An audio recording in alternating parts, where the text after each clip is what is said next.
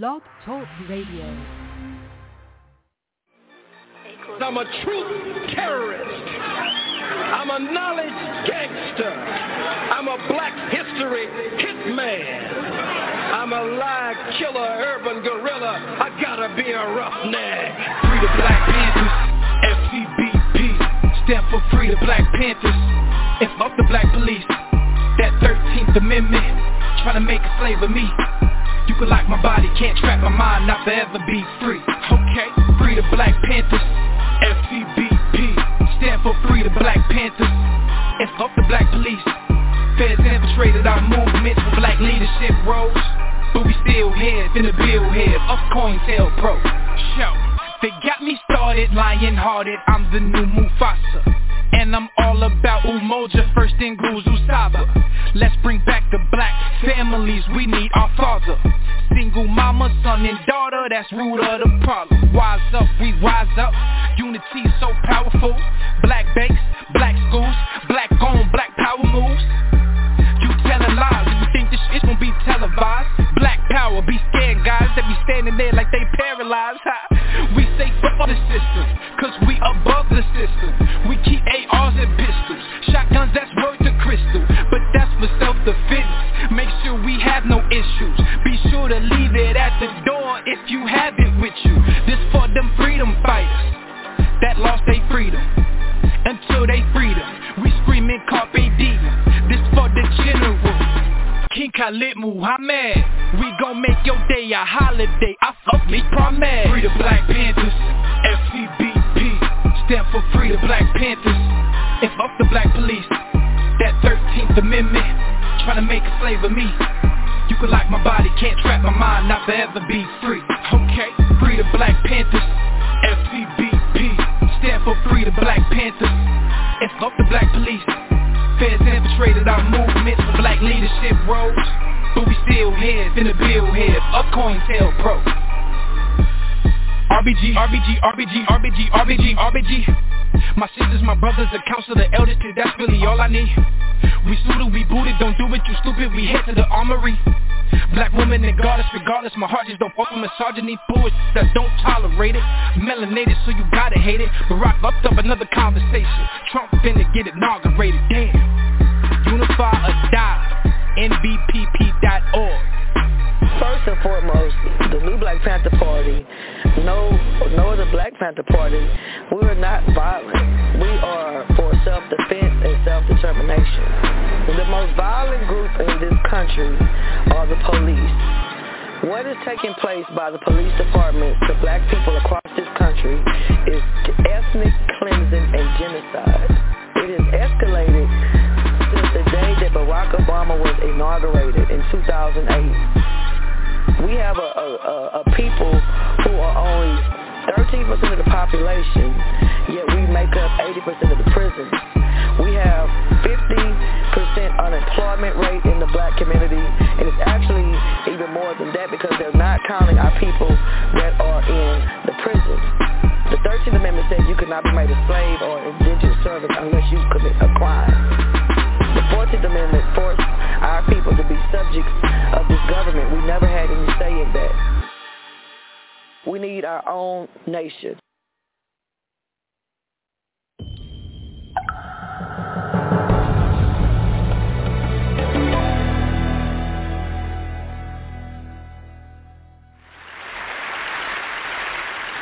I'd like to begin with a personal story.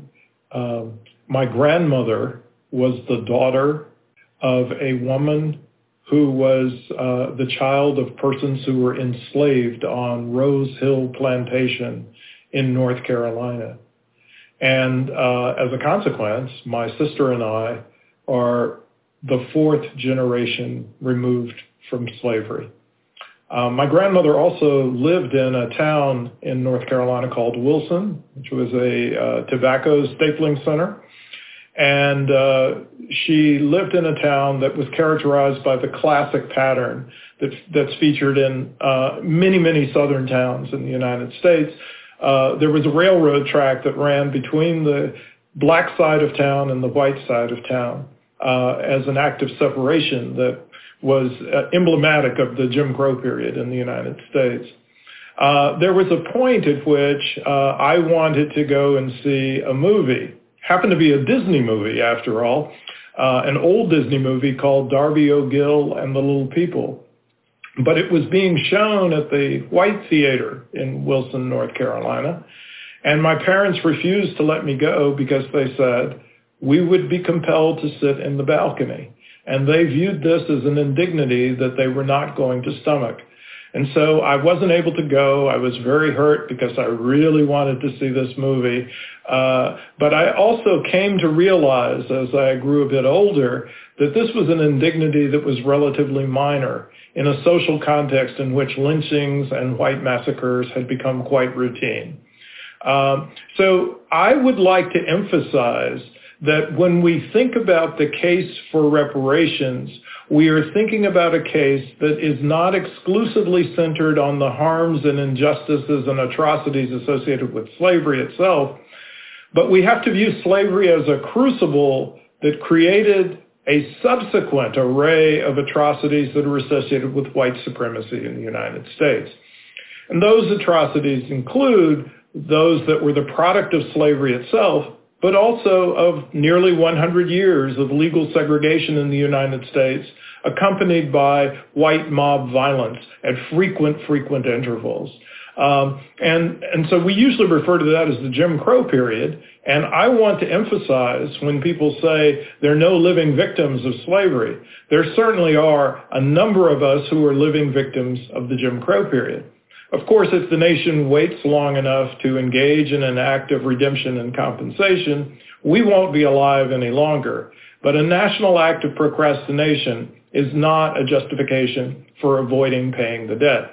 And then, of course, in the aftermath of the period of legal segregation, the post-Civil Rights Act era, we have a set of circumstances in which there are ongoing atrocities, inclusive of mass incarceration, police executions of unarmed blacks, the persistence of discrimination in employment, housing, and credit markets, as well as something that I'm going to emphasize in the remainder of my comments, the immense racial wealth gap in the United States.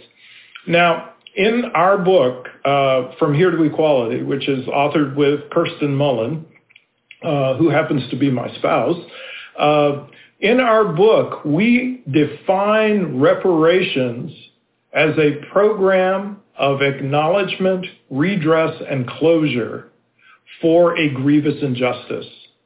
Acknowledgement constitutes a circumstance in which the culpable party acknowledges or recognizes that it has committed a vicious harm, and it also acknowledges or recognizes that it has benefited from the execution of this vicious, vicious harm. Redress is the act of restitution on the part of the culpable party.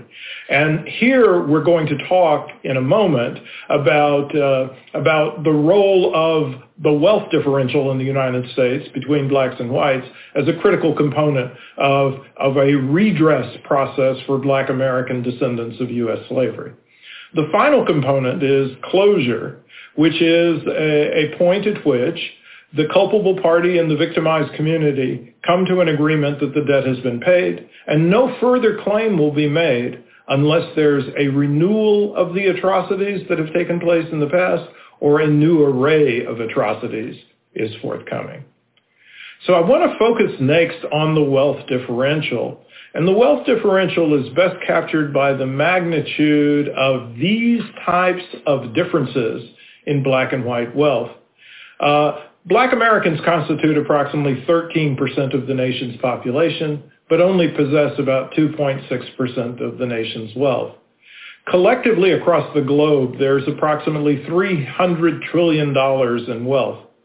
$100 trillion, or about a third of that, is in the possession of uh, American citizens. And 90% of that is in the possession of white Americans. So we have a situation in which uh, black Americans constitute a much, much higher percentage of the U.S. population than they do uh, in terms of their share in, in the nation's wealth. Uh, this translates into a circumstance in which the average black household has approximately $800,000 less in net worth than the average white household. Uh, another way to think about this is the fact that there are three white billionaires, uh, Jeff Bezos, Bill Gates, and Warren Buffett, who are worth more than the collective 80% of black Americans who are at the lower end of the wealth distribution. But it's not just a matter of the billionaire's wealth that explains this gaping differential. For example, white Americans, 25% of white Americans, have a net worth in excess of $1 million, but it's only 4% of black Americans. Now, wealth is important in terms of being distinguished from income. Wealth is a stock concept. It's the difference between the value of what we own and what we owe, the net property of our value, uh, excuse me, the net value of our property. Uh, income, in contrast, is, is a flow concept that's most closely associated with our earnings. And wealth is more significant than income in terms of providing us with economic security and opportunities to fully participate in the society. Uh, wealthier households have the capacity to survive income losses that might be associated with unemployment or medical emergencies. Wealthier families can provide their children with high quality education and debt-free education. Wealthier families can have access to high amenity neighborhoods. They can also purchase legal counsel, valuable legal counsel when confronted with the criminal justice system. Wealthier families can leave bequests to subsequent generations to ensure their economic security and well-being. So wealth is extremely significant, and the differentials that exist between blacks and whites are connected to sharp differences in economic opportunity and well-being. Indeed, it's very important to note that the major factor that, dis, that dictates what an individual or a family's level of wealth is, is the transfer of resources across generations, which means in turn that wealth captures the cumulative intergenerational effects of white supremacy in the United States when we think about the black-white differentials. And so in From Here to Equality, we argue that the goal of a reparations program a goal that is associated with the redress component of reparations is to eliminate the racial wealth gap. And this would be done primarily through direct payments to eligible recipients, black American descendants of U.S. slavery. In the book, we identify two standards for eligibility. The first criteria is what we refer to as a lineage criteria. An eligible individual would have to demonstrate that they have at least one ancestor who was enslaved in the United States. And the second criterion is what we refer to as an identity criterion. And this is a criterion that says that an individual would have to show that for at least 12 years before the onset of a reparations program, the enactment of a reparations program, or the enactment of a study commission for a reparations program, whichever comes first, for at least 12 years before that, an individual would have to have shown that they self-identified as black, Negro, or African American. The culpable party for making the payment is the United States government. The magnitude of the payment must be sufficient to eliminate racial wealth differentials within the course of a decade. I'd like to add finally that the coronavirus epidemic only further dramatizes the case for reparations. We've observed excess mortality on the part of black Americans. We've observed a collapse in black businesses, in black employment opportunities, and we've observed a high degree of crisis in terms of opportunities for education as our uh, instructional environment has shifted from the classroom into the home via the internet. So as a consequence, uh, we argue that it's important to continue to commit to the case for reparations in the midst of the pandemic. It's always an urgent time to adopt reparations. It has been an urgent time for 155 years since the end of American slavery, where no restitution has been provided. It's time for the nation to pay the debt. It's time for racial justice. And borrowing from Chloe Valdary, I'd like to say that we collectively must become enchanted with the goal of racial equality.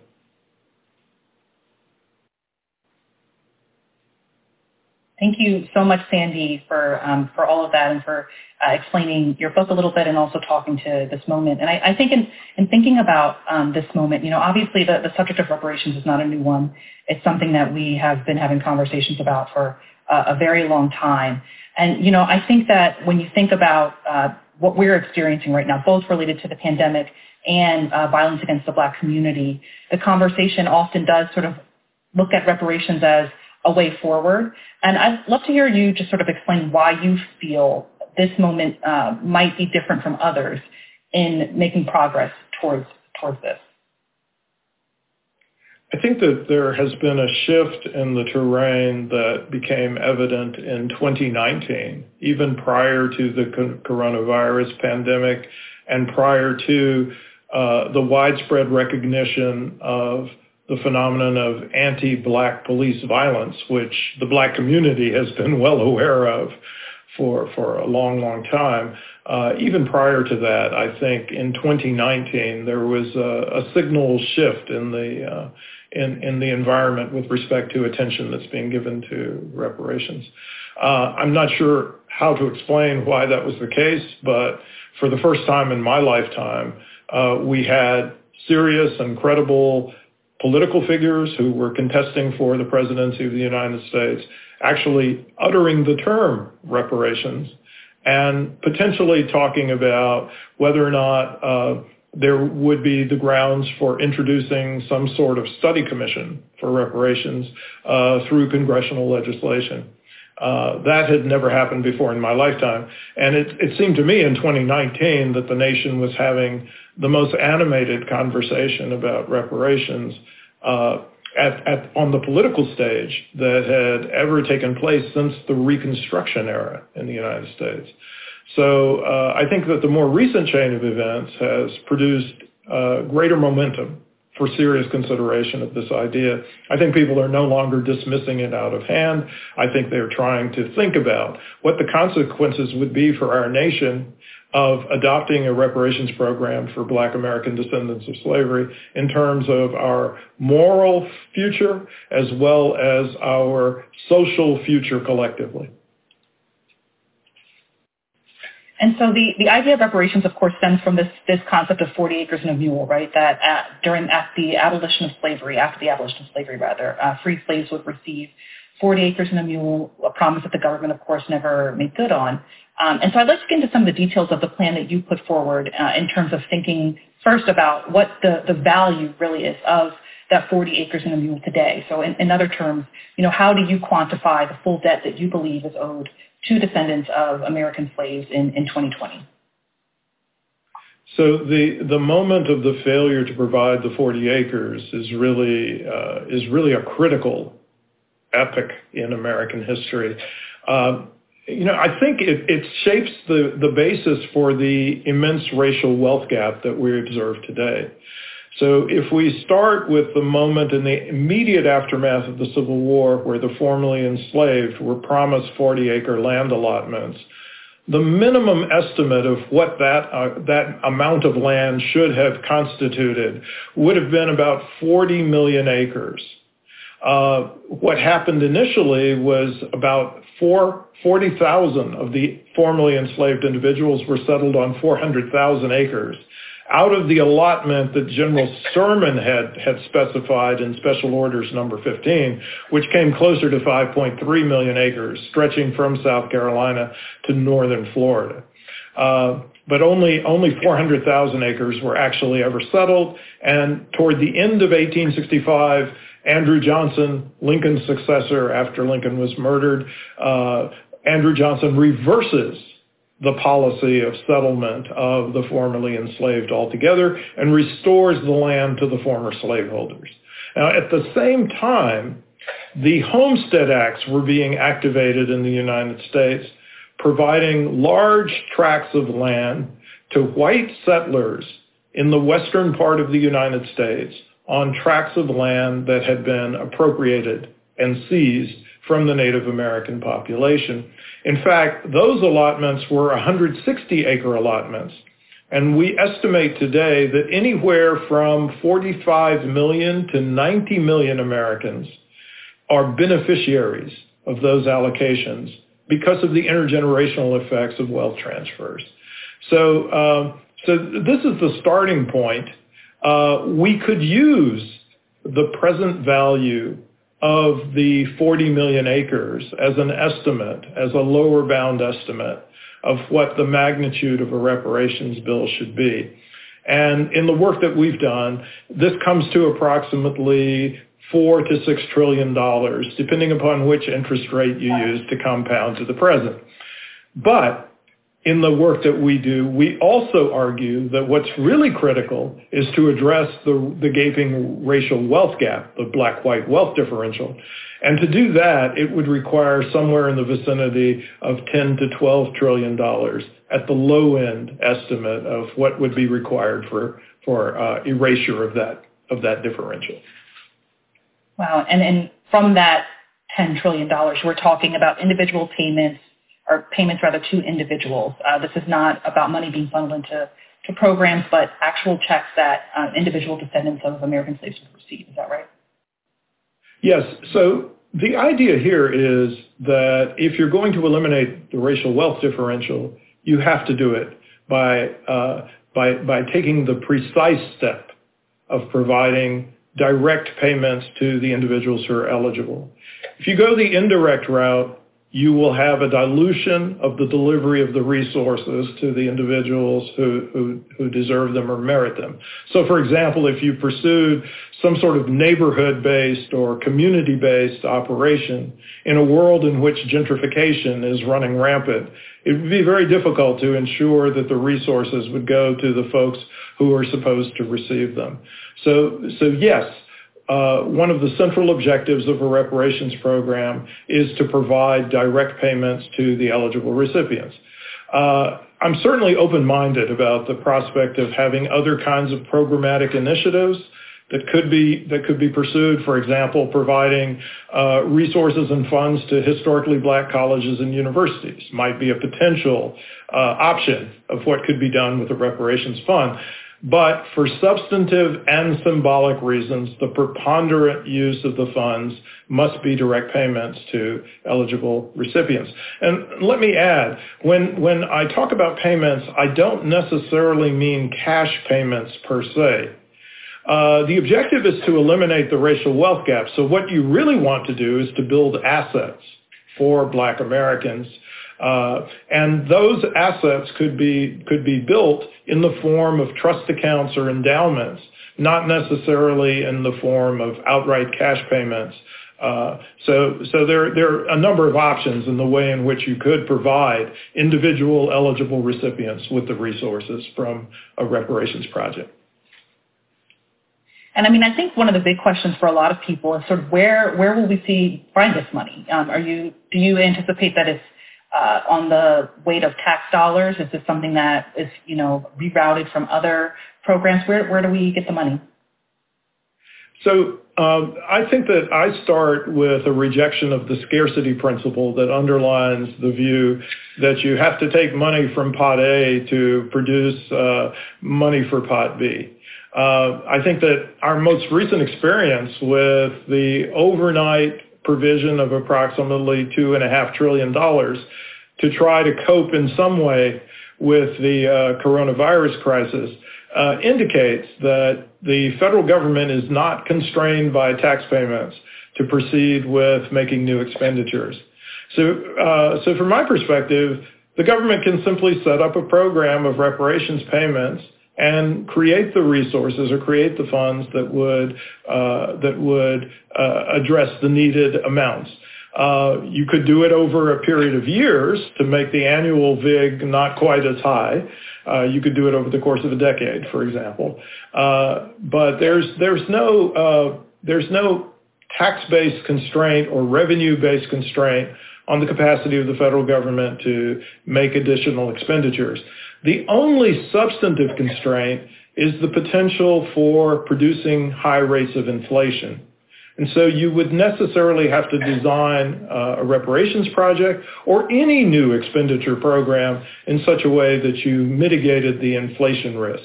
Uh, but that's the only barrier. And so I, I don't see us having to cut off, cut off other programs or avoid other kinds of valuable initiatives for the purposes of financing a reparations project.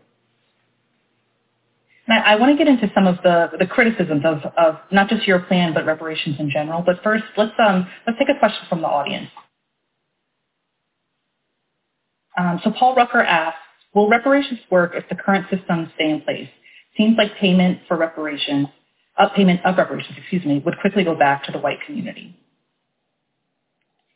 So there was a sketch on uh, Dave Chappelle's show when it was still on the air in which reparations were given to black Americans and all the money flowed back to white American corporations because of uh, uh, there there was no infrastructure of black businesses uh, that folks could could actually purchase on, uh, purchase products from.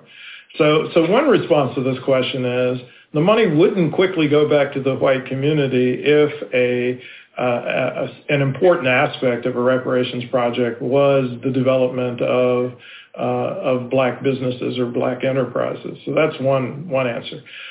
The second answer is associated with the point that I made a moment ago, that uh, there are multiple ways in which the payments could be made. And if the payments are made in the form of an endowment or a trust, or, or what we call in more technical language in economics, uh, less liquid assets. I mean, it's kind of a clumsy term, but that's that's what we say.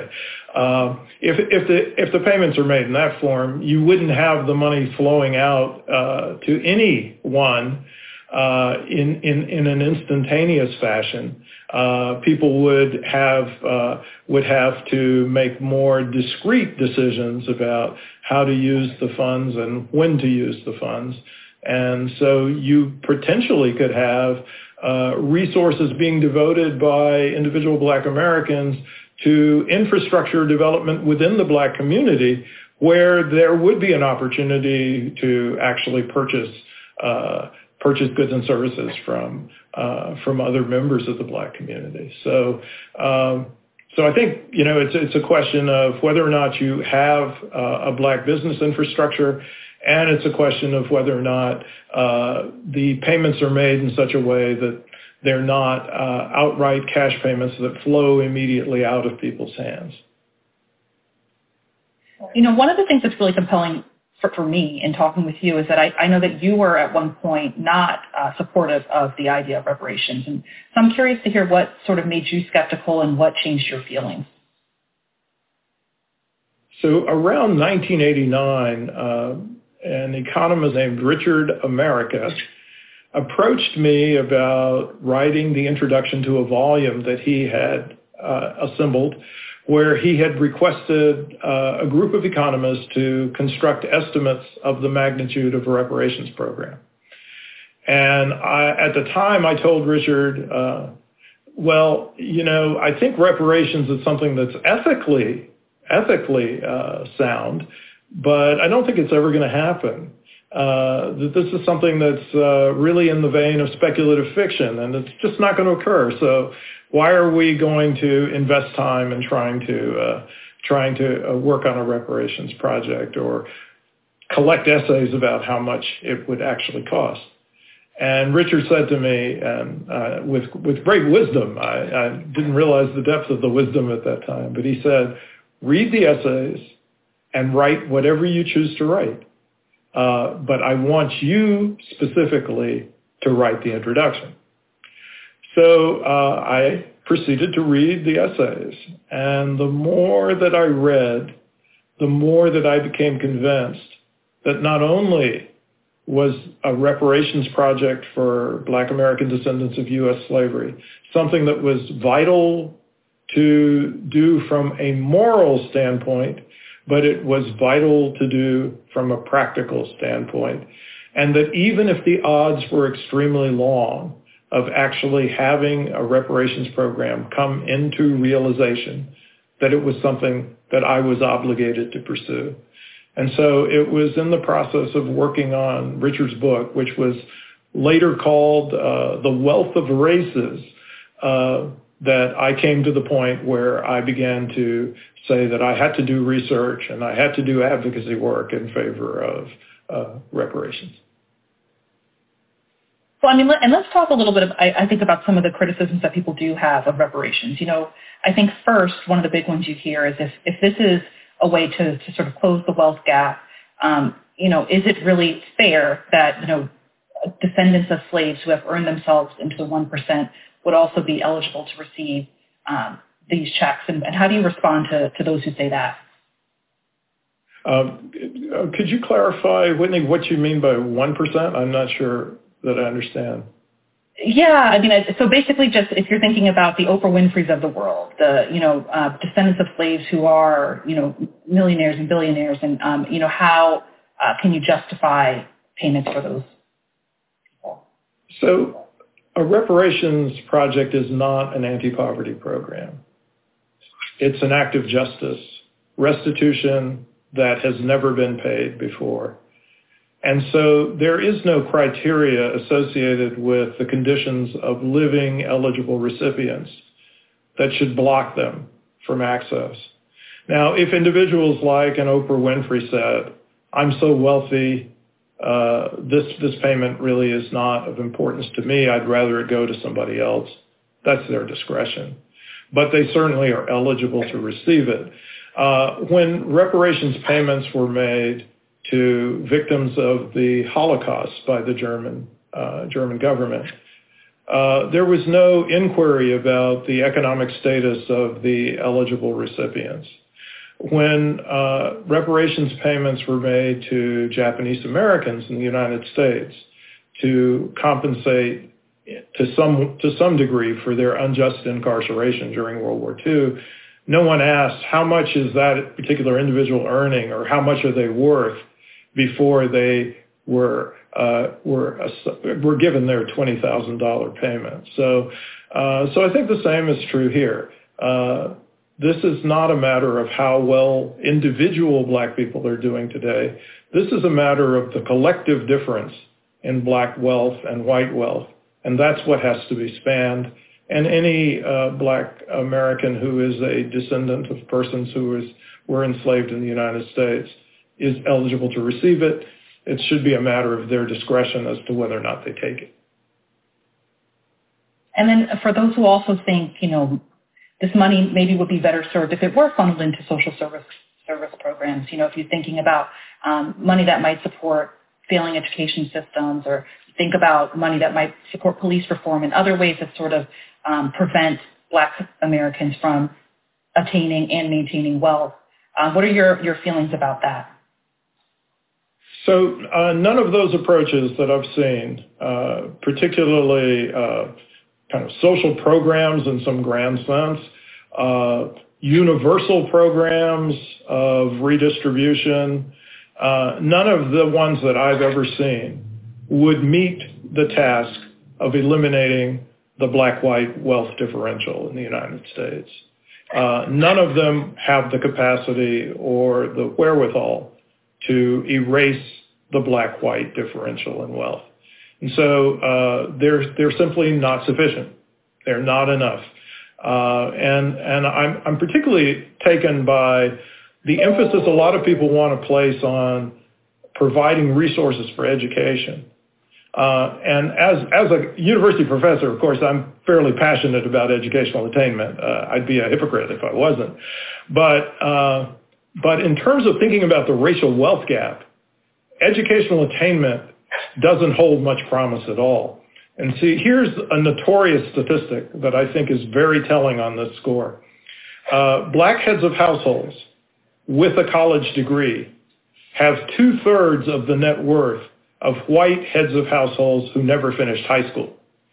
So you're not going to eliminate the racial wealth gap simply by giving black people more and better education because you're not going to interrupt the intergenerational transmission effects that are associated with moving resources from one generation to the next if you continue to have a community that doesn't have any resources to transfer to subsequent generations. And let's take another question from the, the audience. Uh, so Amma asks, I'm concerned about proving eligibility, not because of the challenges being able to track down genealogy records, but also because of the exclusion of members of the African diaspora who have lived, live in the United States. Can you speak more on this issue?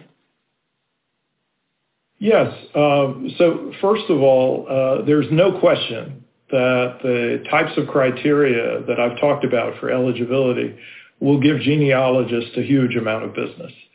Uh, but one thing that we propose in the final chapter of From Here to Equality, which is the chapter where we detail a program of reparations, is that the federal government in the process of establishing uh, the reparations project uh, could provide resources to individuals who are trying to establish their, their legitimate claims for reparations, uh, resources for the genealogical research. There could be an agency that could be established that would do the genealogical research on behalf of, of individual claimants. And so uh, I don't think that that's an impossibility. The other issue that's raised by, uh, by in, in, in, the question here is the uh, is, is, are the contours of who would be included and who is excluded from this particular type of reparations project.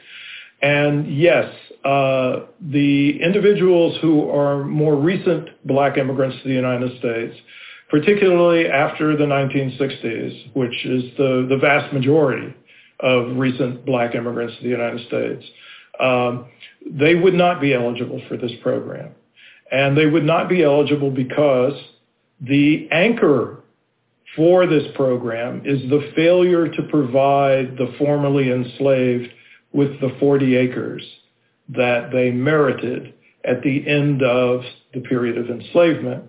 And this failure is what has had long repercussions for living black American descendants of U.S. slavery.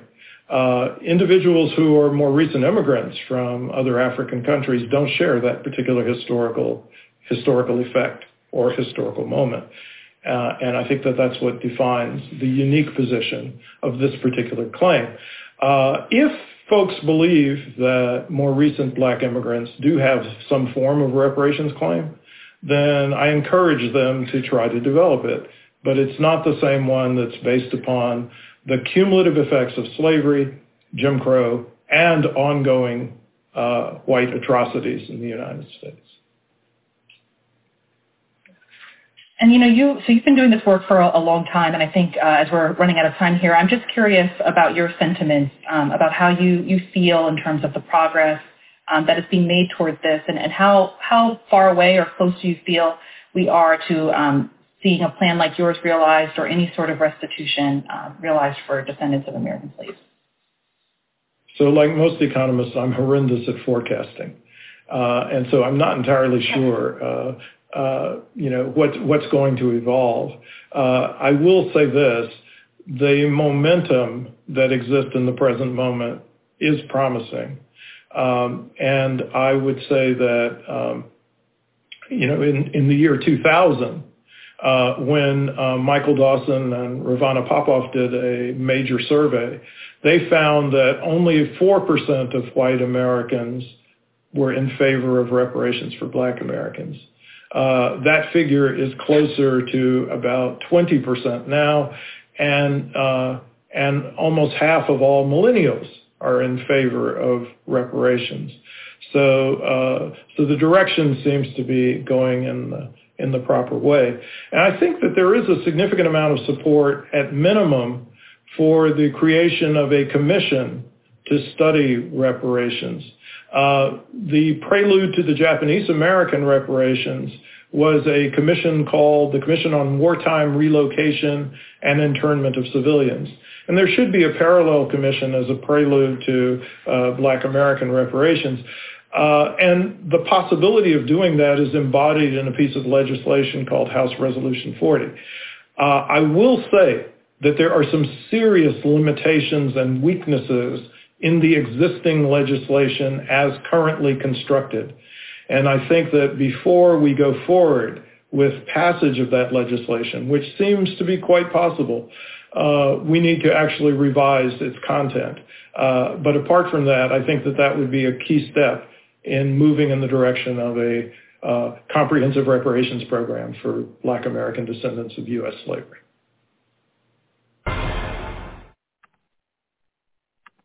So uh, I would love to introduce uh, Brandon Holmes, uh, who are we, are we are really excited to have here moderating in our panel and also very excited to have our incoming director for the Hudson Valley Regional Office of the New York Civil Liberties Union. Uh, Brandon is a leader in grassroots campaigns to end mass incarceration, driven by the ways he has seen incarceration affect his own family. Most notably, Brandon has experience in organizing and developing formerly incarcerated leaders throughout New York State.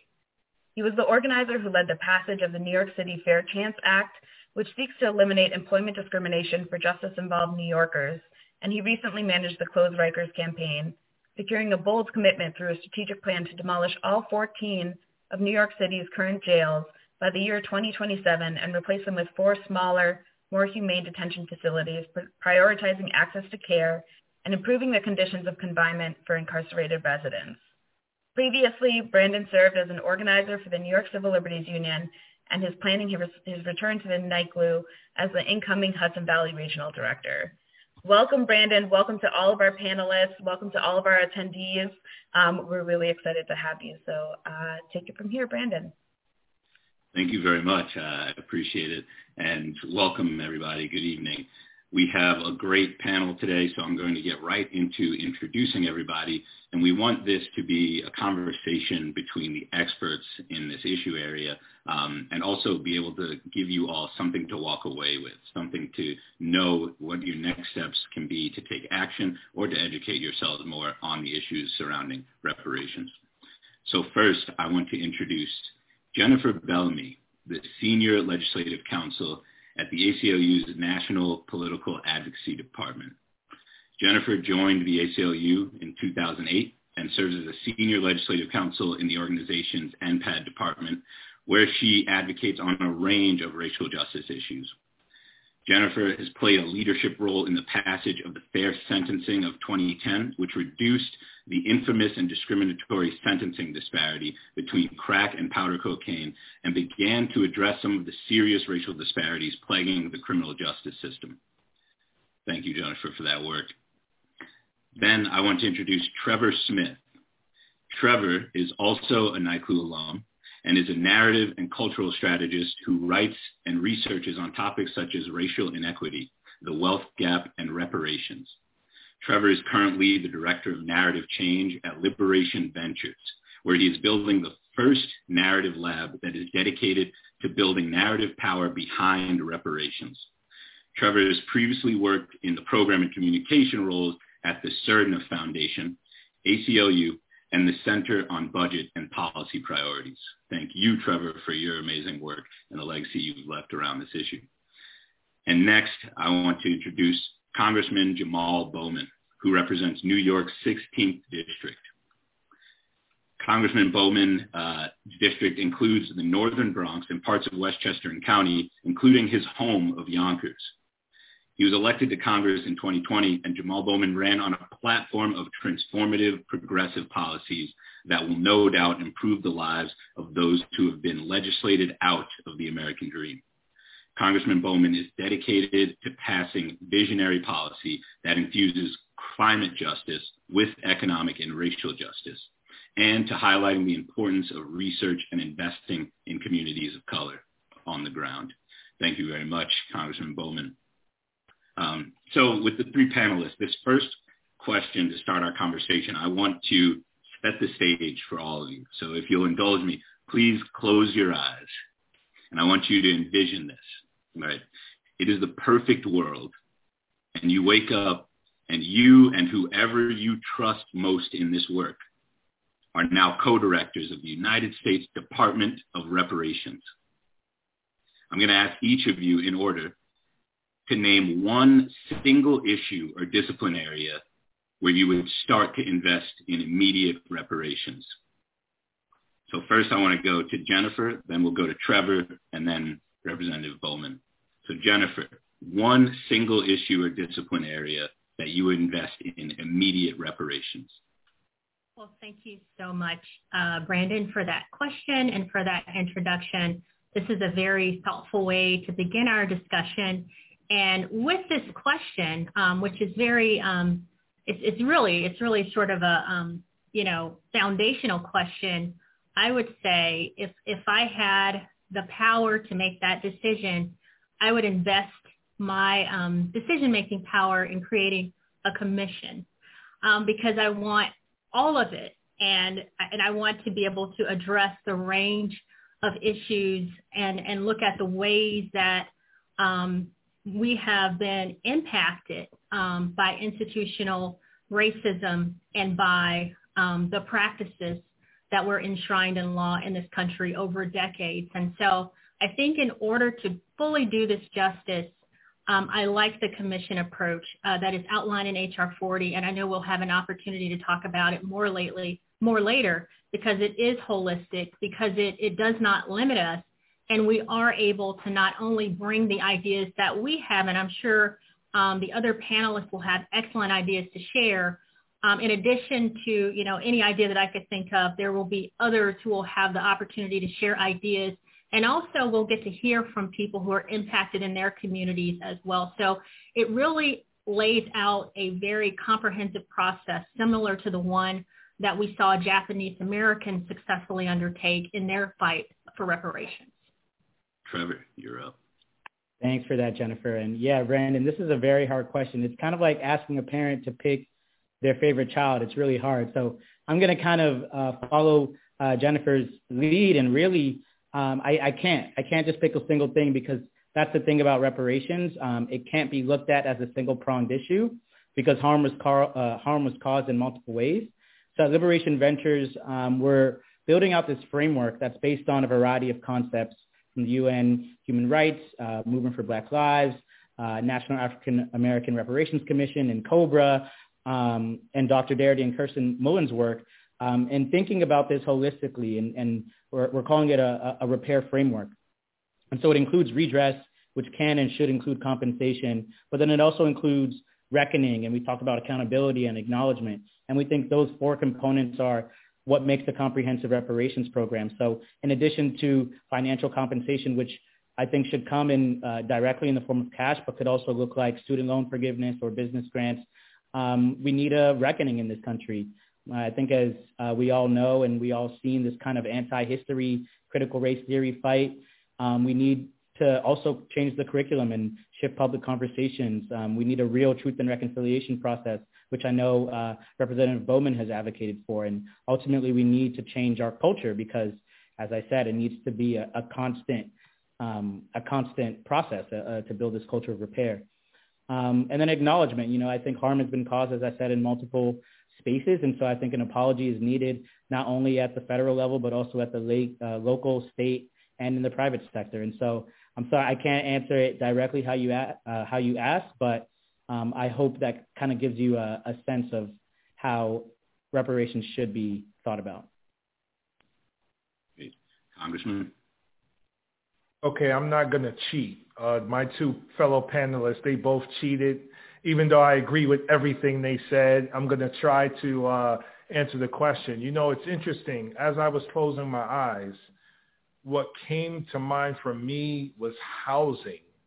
I don't know why, but that came to mind first. And I guess I'm thinking about reversing the impact of redlining on our communities. So I'm thinking about housing and community development and thinking about the security of housing, of adequate housing, the safety of adequate housing, and, and how adequate housing can provide the space for freedom of thought, the space for creativity, uh, the space to build the world that we are trying to build for the African American community. I just thought about housing. Housing came to mind for me, you know, thinking about how, you know, public housing has been neglected, again, redlining and the New Deal and how that created uh, or contributed to uh, the separate and unequal America that we have, wealth inequality related to housing, uh, that that's what came to mind for me. But I agree with uh, Jennifer and Trevor; they're absolutely right. Um, that would be the first thing, but it's not going to be the only thing because obviously there's so much more uh, to repair based on historical harm. Thank you. Thank you, each of you, uh, for your perspectives and definitely pushing back to challenge that it is, it must be comprehensive. Anything we talk about has to be a comprehensive plan. So that leads us to just talking about how there has been many ways that the U.S. has uh, either attempted or successfully uh, issued reparations in the past, right?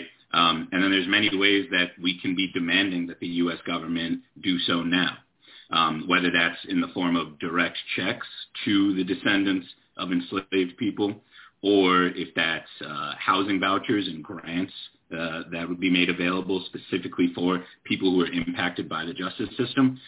I want to ask first, Trevor, who should be at the forefront of negotiating what a comprehensive reparations plan should look like? And can you talk a little bit about why those are the communities involved? Yeah, um, so thanks for that question. I think as with most issues, the people closest to the issue, those directly impacted, specifically when it comes to reparations, because reparations is about addressing past harm done onto communities, specific communities, um, those are the folks that must be leading it. What's important, though, I think, is that it's as inclusive of Black Americans as possible, right? So because racial injustice in this country, um, as it relates to Black people, it's obviously it's impacted millions of people. So only the federal government has the capital and the convening power to get the various entities needed um, in a room to craft a comprehensive reparations policy. And so that's exactly what HR 40 seeks to do. Um, by creating this commission, it seeks to empower um, whoever might serve on that commission to ensure that the voices of black Americans are represented in this comprehensive policy. Thanks, Trevor. And uh, I want to go to Jennifer next. Jennifer, could you share some examples uh, around reparations or past examples of reparations that we can learn from today? I'm so glad you asked me that question, Brandon. Um, and I just also want to add a little bit, if I can, to Trevor's answer before about um, having people at the table. I think one of the things that is going to be very beneficial from the HR 40 process is providing that opportunity for impacted people to lead the way in the work but also providing an opportunity for impacted voices to be heard. Um, one of the things that we learned from our friends in the Japanese American community that was very healing and therapeutic was just having the opportunity to, t- to tell the truth about what happened to them during the internment of Japanese Americans for which they received reparations from the federal government. A part of that process, in addition to creating a commission uh, very similar to the commission that the commission in HR 40 is modeled after.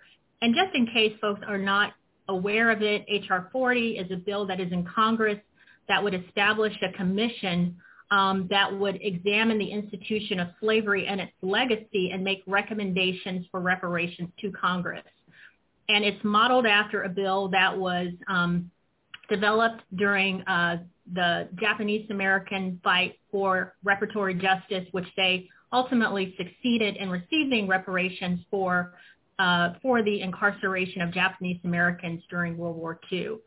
And one of the things that we learned from our friends in the Japanese American community was the opportunity to be heard at hearings that were held around the country during this commission process was very therapeutic, just having an opportunity for folks to make their voices heard. So I just wanted to add that when we talk about the comprehensive opportunity that people will have to be a part of this HR 40 process. Um, the other piece that I'll say, which is a, which is a you know largely unknown fact, is that this country does have a, a history of paying reparations. Um, in 1860, America had about four million enslaved people, and um, and there were, as a result of it, there were a number of millionaires in, in the United States, and and that wealth was directly from the enslavement of others. But what people may not know is that in 1862, before Abraham Lincoln, President Abraham Lincoln issued the Emancipation Proclamation, he paid reparations to enslavers of people. He paid $300 for each enslaved person that was freed. And so the country has paid reparations. You know, people may say, oh, it's too hard, it's impossible, we've never done it before. But if we look in the history of the United States, we have done it.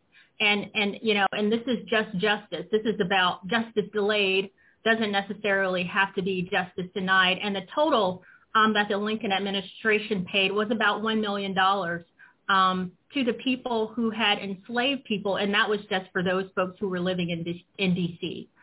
Um, so I just wanted to flag that, um, you know, fact that might not be um, known to everyone, but I think it is very important in this conversation as we're talking about reparations. Thank you. Yeah, to, to know that there's such an old history of the country acknowledging that harm and actively doing something um, gives me a little bit of hope to think that HR 40 could be the next iteration of that. This could be something that this generation is able to reflect on and say, like, we didn't let that legacy die. So I want to pass to Representative Bowman. Could you talk to us about the status of the HR 40 Commission and what can you tell us about maybe advancing or elevating the work that the commission is about to take on? Absolutely. I just want to go back to something Jennifer just said, just to make sure I heard her clearly. Abraham Lincoln, President Lincoln paid reparations to the slave masters who lost their slaves in Washington, D.C. Is that correct? Is that what you're saying? That is correct. That is what I'm saying. Got it. So we paid the slave master for I didn't even I didn't even catch that. I have to say, oh my god, for their losses, but we haven't uh, provided recompense to the formerly enslaved and their ascendants. Wow, that's that's powerful. Thank you for sharing that. And just one brief comment on, you know, who's at the table, right? So, um, first of all, there have been people who have been researching this issue for several decades. So we definitely want them to be a, a part of the conversation. Uh, obviously, people who have been most impacted by the legacy of, legacy of slavery need to be a part of the conversation as well. And congressional hearings as well as hearings across the country can be a part of that. But with 21st century technology, there's a way to crowdsource and make sure we get as much feedback and input from as many people across the country as possible. So I think that's going to be key just to, because that large conversation is going to help with the healing process as well, because everyone will have an opportunity to have their voices uh, be heard. And recent research has identified the uh, the uh, epigenetic intergenerational impact of slavery on uh, African Americans today. Uh, so we're not just talking about the fact on de jure, we're talking about how uh, genetically it's passed down through transgenerational epigenetics. So that's recent research. I'm still reading it, still going through it, but it's another data point to show the need for a study, the need for a commission to study the impact is needed. Um, right now, HR 40 uh, is moving through the House of Representatives. So for the last 30 years, uh, it's been introduced, but it's never been uh, marked up in committee and voted out of committee. This is the first year it's ever been voted out of committee. So that's a really, really big deal. It has over 200 co-sponsors, and you need 218 votes for it to pass the House. Uh, today we had a press conference, and I'm in communication right now with uh, Representative Sheila Jackson Lee, who is uh, the lead uh, sponsor uh, for this bill. And we are working to work with the leadership of the House to bring it to the floor for a vote. Now, what's key here is it's not just about uh, Congresswoman Jackson Lee's voice and leadership or my voice, voice and leadership. We need everyone in out in the community that supports HR 40 being brought to the floor for a vote to engage House leadership on, and push them to bring it to the floor for a vote. That is constant phone calls, that is constant letters, that is constant emails, that is going on social media, that is going on any media that's out there to continue to apply that pressure.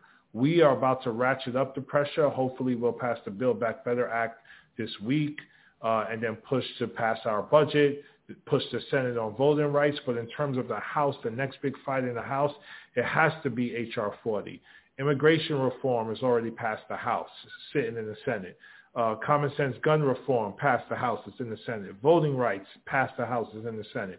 HR 40 is the next big fight, and we need everyone to engage with their local reps, but also leadership. Speaker Pelosi, Leader Hoyer, uh, Whip Clyburn, and, uh, and uh, Chair Jeffries.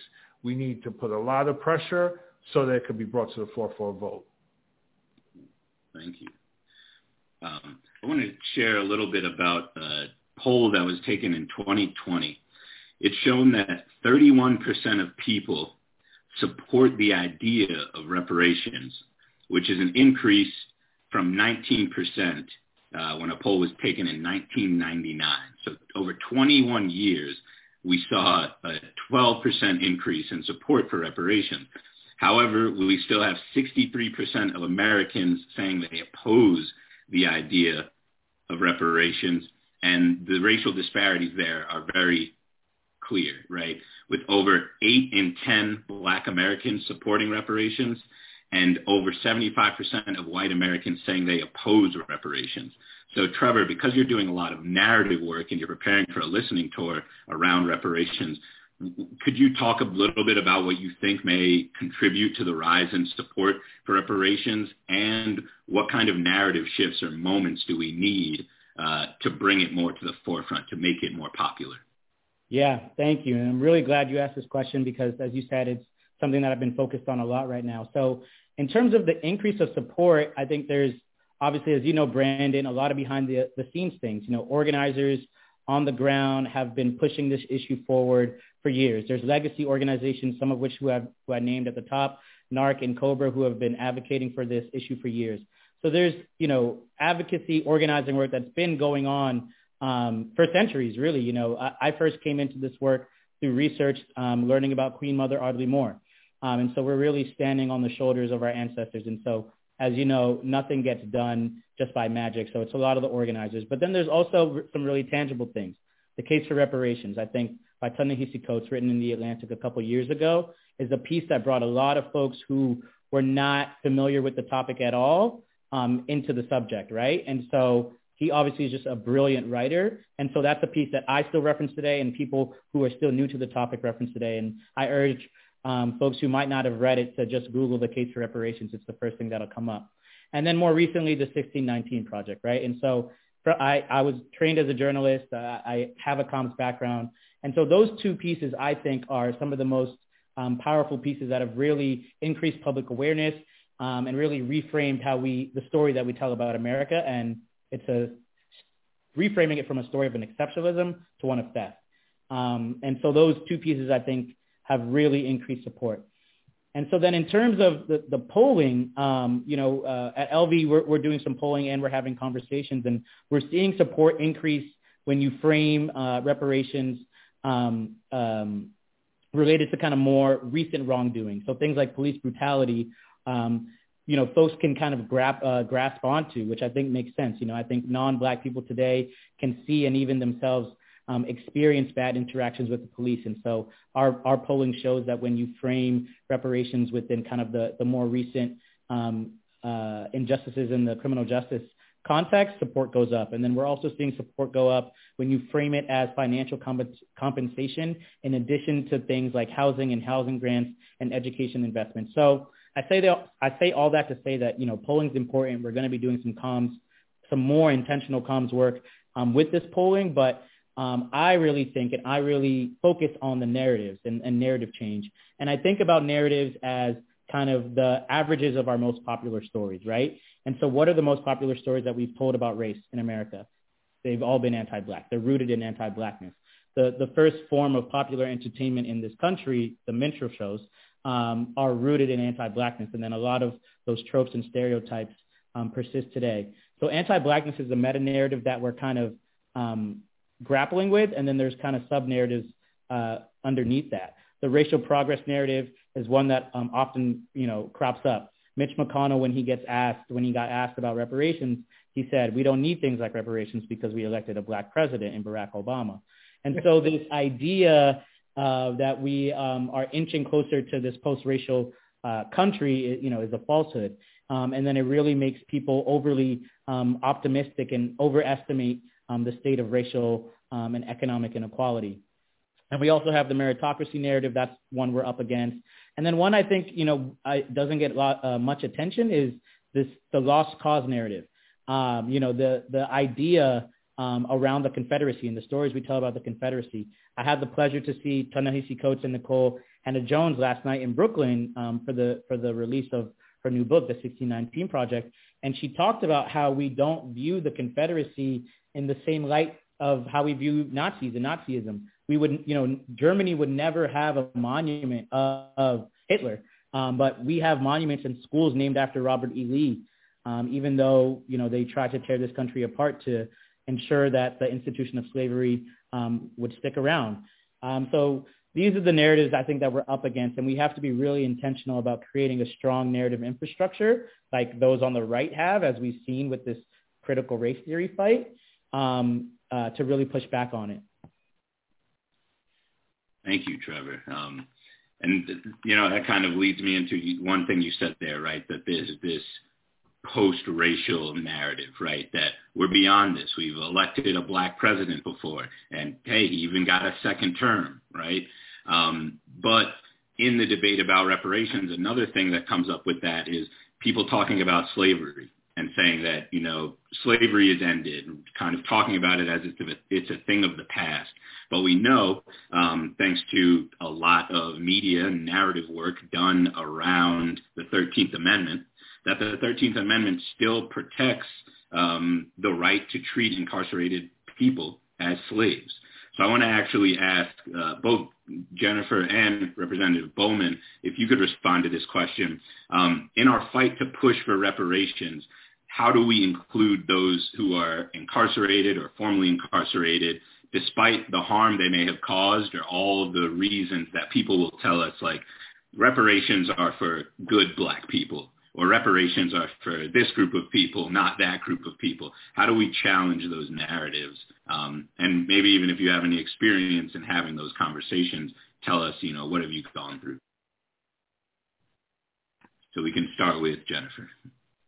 Okay, I'm, I'm glad you um, asked that question because, you know, one of the legacies of slavery is the disproportionate incarceration of African American people um, you know, as a society, we have chosen to invest more into incarceration than we've invested in communities and building communities. Um, and we've also invested more in um, the types of things that will that result in over incarceration and mass incarceration than we've invested in interventions. And you know, one of the things that you mentioned before is this idea, you know, that you know enslavement of people happened a long ago, and you know, so we shouldn't really focus on it. But I think what that conversation overlooks is the legacy of slavery. We had redlining that was very prevalent for a long time. We had lynching. We had various forms of discri- discrimination and ex- exclusion from employment opportunities, from lending and banking opportunities, you know, from um, opportunities for farmers. I mean, there were so many opportunities that the federal government alone provided that African American people were categorically excluded from just because of being African American. But then also while they were excluded from opportunity, they were disproportionately, um, you know, given this pathway to mass incarceration. Um, and frequently, you know, as, as we will see if we're looking in um, at the statistics frequently for very similar um, types of things, but the penalties are harsher and people and the effects are longer lasting. And so the benefit of HR 40 is that the commission will look at all of it and absolutely we have to have everyone at the table and hear all of those stories. But I think the benefit of the commission is that would it examine all of these different areas and make recommendations that will address all of the ways um, that the legacy of slavery has impacted um, African American people in this country.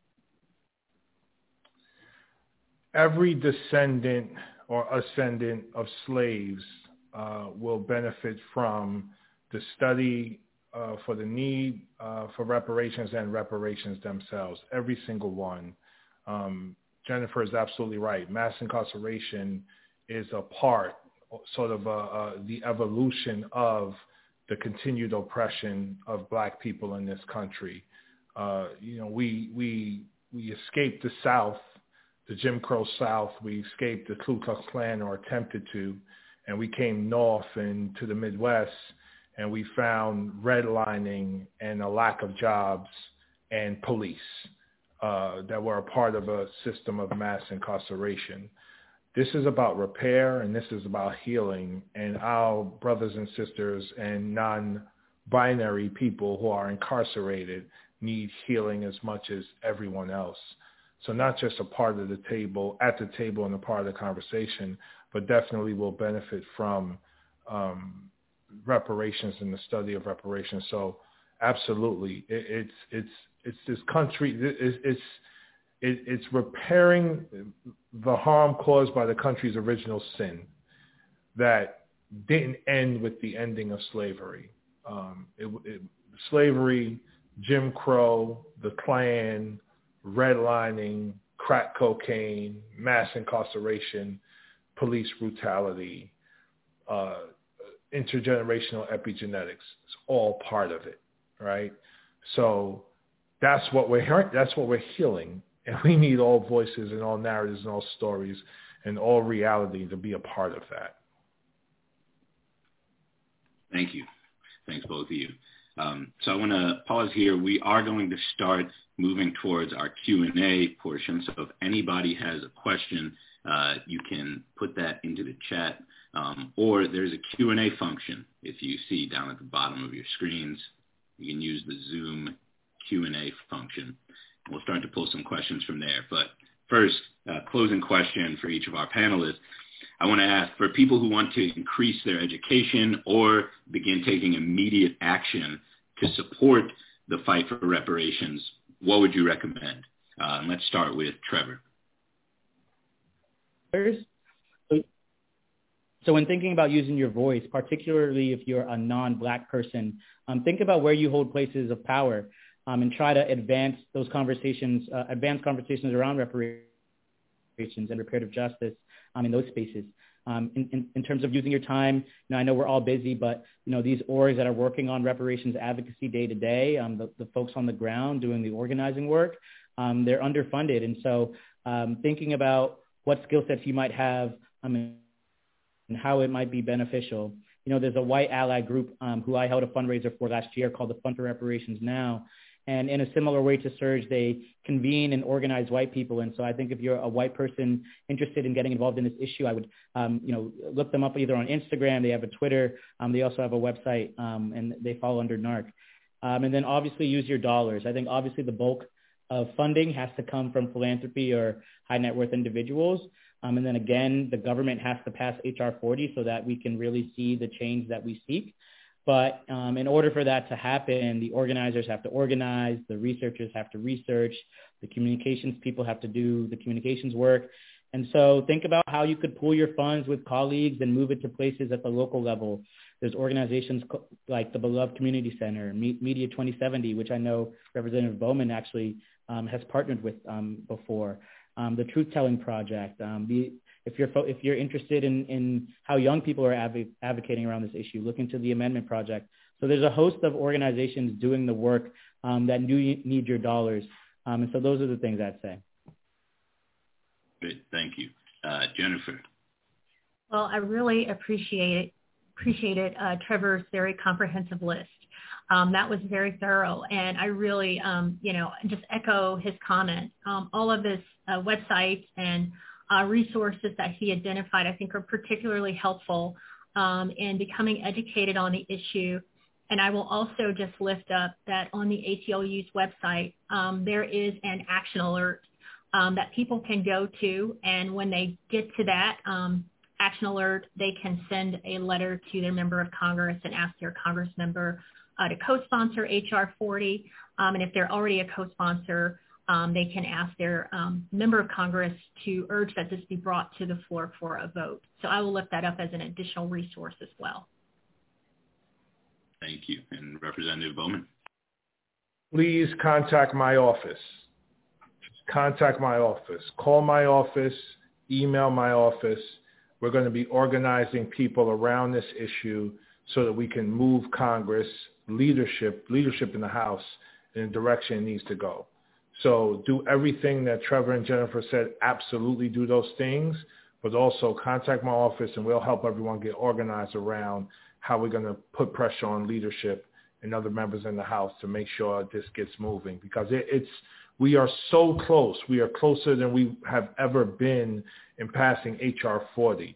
And if we pass H.R. 40 in the House, there have been some whispers that it doesn't even have to pass the Senate, that that will be enough for the president to sign an executive order and form the commission with the House's pass- passage. So it's really key for us to continue to apply pressure in the House uh, to make sure the leadership moves it. And I'm talking leadership. Again, Speaker Pelosi, Leader Hoyer, and others. Uh, but contact our office and we'll help you get moving in terms of applying that pressure. Great. Well, thank you all. Um, and folks, don't go anywhere. We still have about 15 minutes left to ask them some questions. We do have two questions in the chamber right now. I'm going to start with one.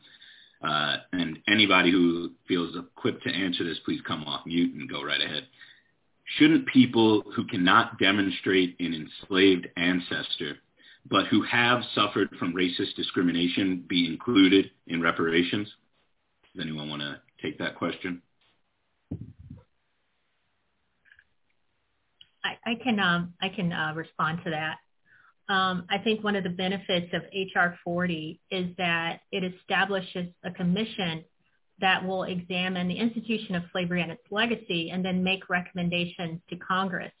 And so in, instead of uh, trying to address the big issues like the one that you raised at the outset, you know, we are establishing this commission process so that everyone has an opportunity to be heard. And at, as a part of this process, those types of issues can be looked at and those types of determinations can be discussed and made.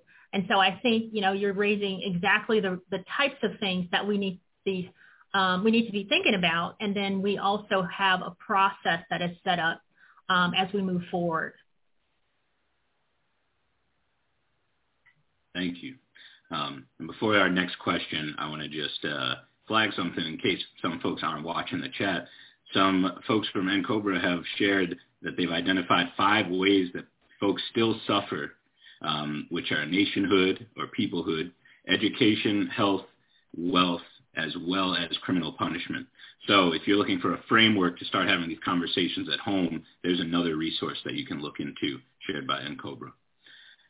Our next question, um, someone asked, given the importance of HR 20 and its tie to civil rights, uh, why wasn't it a part of the civil rights legislation? Does anyone understand the, the prompt? I, may have just gotten here. Um, do they mean HR 40 when they say HR 20? I mean, uh, I don't. What is HR? Yeah, it does say HR 20, um, but I believe it may mean HR 40. Yes. So why was it not a part of civil rights legislation? Is the question. Well, it's interesting. When I first got here and started having conversations about HR 40, you know, the the response from leadership and others was, you know, something to the effect of the country isn't ready for it. The country wasn't ready to have the reparations conversation. You know, civil rights is obviously an important conversation. We passed the Civil Rights Act, I believe, in 1965. It's something that, you know, everyone can wrap their minds around. Yes, we all deserve civil rights. We all deserve human rights. But when you start talking about reparations in a country that's still majority not black, um, people start thinking that, you know, in terms of the narrative piece, you're taking money or something from them and giving it to blacks for something that they didn't do, right? They, you know, we didn't own slaves. You know, I'm not a part of that, right? So uh, what I was told when I first got here is the country wasn't ready for that even after George Floyd.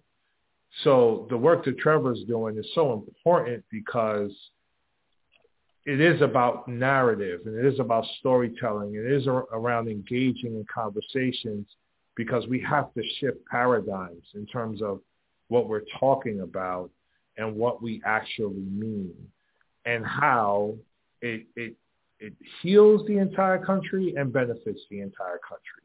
Um, those are two major parts of the narrative um, that we have to move towards and move towards now, not just uh, not not allow it to be kicked down the, the road again, which is going to happen if everybody on this call doesn't apply pressure on leadership right now. It won't. It, it'll be something that we will not tackle during this Congress. I guess to to piggyback on that, um, I want to ask uh, any of you who want to jump in. Right, one of the biggest arguments against reparations is the cost of implementation. When we have a plan, it's going to cost money, and that makes people upset. But oh, since the COVID-19 pandemic began, we've seen U.S. billionaires increase their wealth by 62% or 1.8 trillion dollars richer. Uh, and this has also allowed wealthier individuals to thrive and just devastated small business owners and working class families and predominantly uh, black Americans were and continue to be disproportionately affected by the financial burdens of the pandemic. So what would you say to somebody who thinks that providing reparations right now just doesn't make sense or is unrealistic because of the quote economy?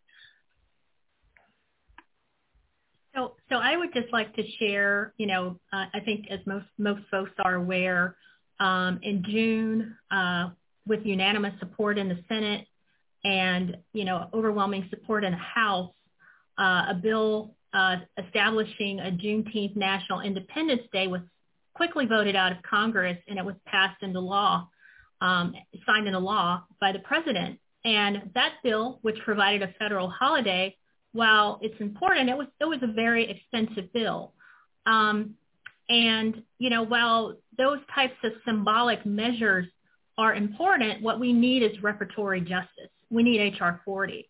And so if we're just looking at cost, you know, we've already there's already been demonstrated willingness to spend money on a Juneteenth national holiday. Um, but here we're asking, you know, our Congress and our leadership to move beyond the symbolic um, and provide um, reparatory justice and, you know, in the simple form of establishing a commission. And so I just want to hold that up as a just recent, um, recent um, demonstration of how we have been willing to spend on this topic, uh, but not gone far enough. What I'd say is, um, you know, in the same year um, that Jennifer was talking about it, when Abraham Lincoln um, gave um, enslavers uh, reparations. That same year, the Homestead Act was um, was signed, and it gave away millions of acres for free, um, most of which went to white people. Um, so, in fact, 1.5 million white people, both American-born and immigrant, profited from the Homestead Act. And I was I was doing research earlier today, and um, what floored me is that um, it's the uh, it's in the year 2000, so the turn of the millennium, there was about 46 million people, um, which was a quarter of the U.S. population at the time, who um, were descendants of the original Homestead Act recipient. And so, so many white people can trace their economic stability and wealth to one policy, to one kind of large land wealth transfer. Um, and so when when it comes to when it came to white people, we had no issue doing it. And then I think the other thing I would say is that um, you know our spending you know really uh, signals what our values are. You know immediately as we were um, coming out of Afghanistan, we we saw um, you know figures that came out um, about how much we spent on on a obviously needless war, um, and I think I saw a figure that um, we spent 5.8 trillion on all conflicts stemming from September 11, um, 2001, um, up until today. And so 5.8 trillion is about is almost half of what a reparations package would cost, according to um, Dr. Darity and other a- uh, academics um, who who think that um, a reparations package that would close the racial wealth gap would be about 12 to 13 trillion. And so um, we find the money for other things, and we find the money for occupation, and we find the money for killing people. And so um, I think we could also find the money for things like this. Yeah, we, we find the money for war. Uh, we find the money for white people, not just uh, today, but historically. Uh, but when it comes to uh, African Americans, we, we, we never find the money. Uh, the federal government is different than state and, and, local governments. So state and local governments have to balance budgets, right? Like like at a kitchen table, the way we all do with a checkbook. We have to balance budgets. We collect X amount of taxes, invest in, in uh, public goods, pay salaries, pay pensions, and all of those things. The federal government is different. Uh, we are a sovereign nation. We have a fiat currency. We, our money is not connected to to to gold any longer. Um, so we can we can do something called or engage in something called deficit spending or investing in the economy at any level we choose. We just did it uh, uh, during the COVID pandemic to re-stimulate the economy, economy to rescue the economy. We did it uh, in 2008 during the housing crisis when we bailed out big banks uh, in the form of hundreds of billions, if not trillions of dollars. Uh, Trump, in his first year president, he gave $5 trillion tax breaks to the wealthiest among us. Um, again, we, we invest in what we prioritize. It's just historically we haven't prioritized black folk and we haven't pri- prioritized repairing the harm of, of slavery and its legacy. Um, and, and, and, you know, when you invest in historically marginalized people and communities, people then contribute more to the economy and it actually makes the economy stronger, uh, which is something that's not, not talked about enough.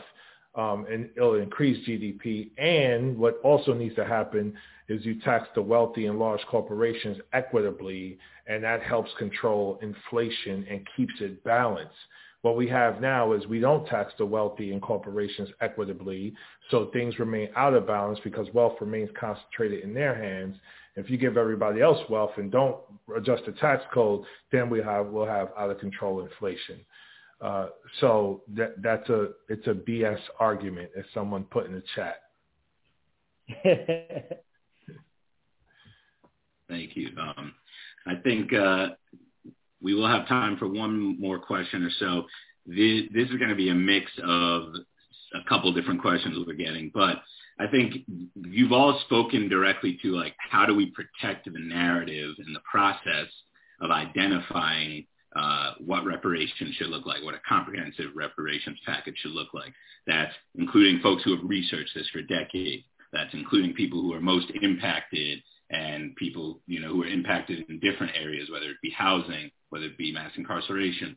Um, but are there any, I guess the question here um, that I'd want to toss out to kind of capture what people are putting in chat is, are there any like pitfalls or threats to co-opting this movement and this narrative that you all can foresee and kind of give us some like tools on how we can challenge that and like stay firm in our belief that directly impacted communities must be at the table talking about reparations and that we cannot allow this to be, you know, a thing that is, we're beyond that. We're beyond race. This is just going to cause more harm. How do we show that or, you know, tell that story? I hope that made sense. Yeah, I think, you know, what I'd say is what, what I'm a little bit afraid of in terms of the co-op uh, co-optation is, uh, you know, sort of what we heard from Mitch McConnell earlier when he got asked, you know, last year um, uh, around the uprisings. Um, you know, I don't think I don't want the government to the federal government for Congress to think that an increase in housing vouchers or increase in SNAP or things that we're already doing, you know, our reparations. You know, uh, uh, uh, Representative Bowman talks about Medicare for all. He talks about federal jobs guarantee. Those things are needed in addition to reparations. And so what I don't want is folks, you know, saying, well, we're going to do UBI or we're going to do baby bonds or we're going to do a federal jobs guarantee. There, that's your reparations. That's not what we're talking about. We're talking about both. We're talking about federal jobs guarantee and reparations. And so that's what I'm scared of. But when we have folks like Representative Bowman there I, I'm confident that that's not going to happen, but it is a slight scare of mine. But um, I think we're heading in the right direction.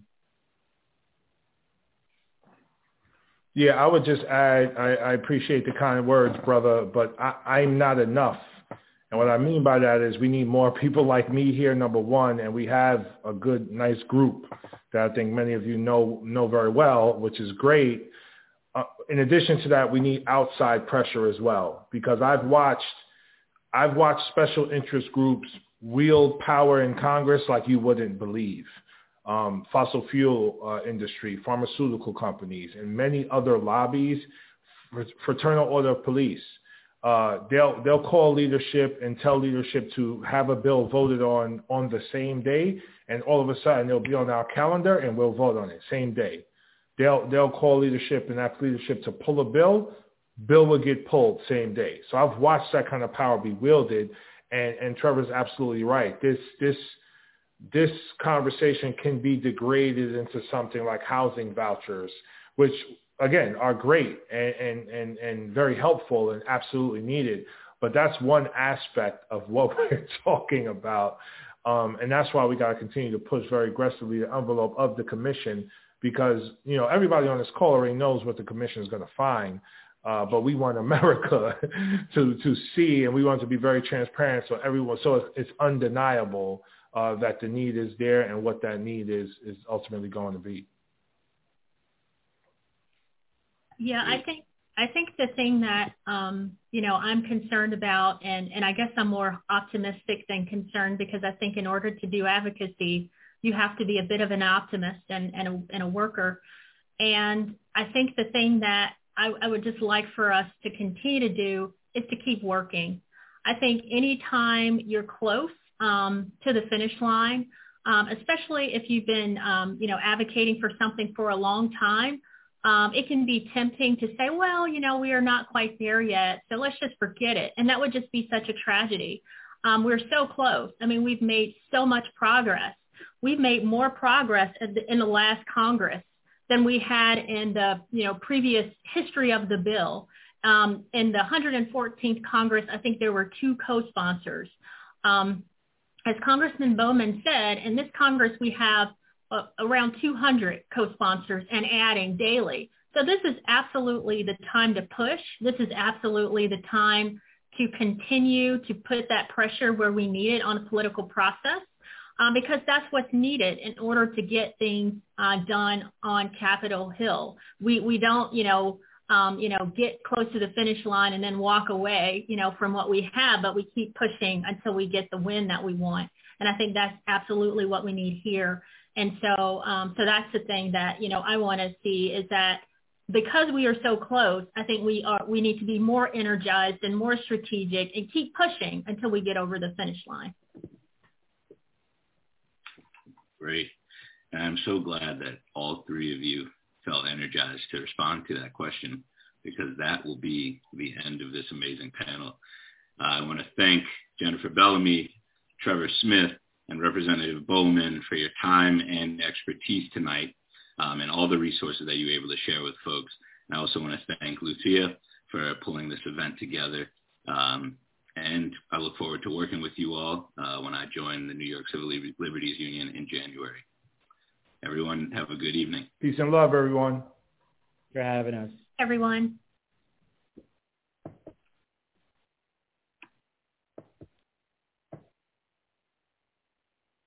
afternoon, everyone. Good afternoon, San Francisco. How are you?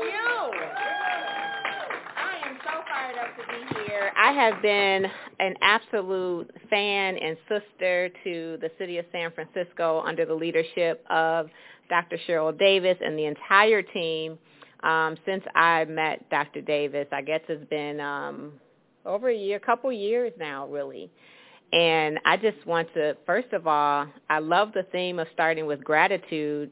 Um, start with gratitude for just even being in this space with you, being able to be in this space with you, and um, being partners with such a rich city in uh, the work of racial redress, black empowerment, black liberation, and so on. So happy to be here.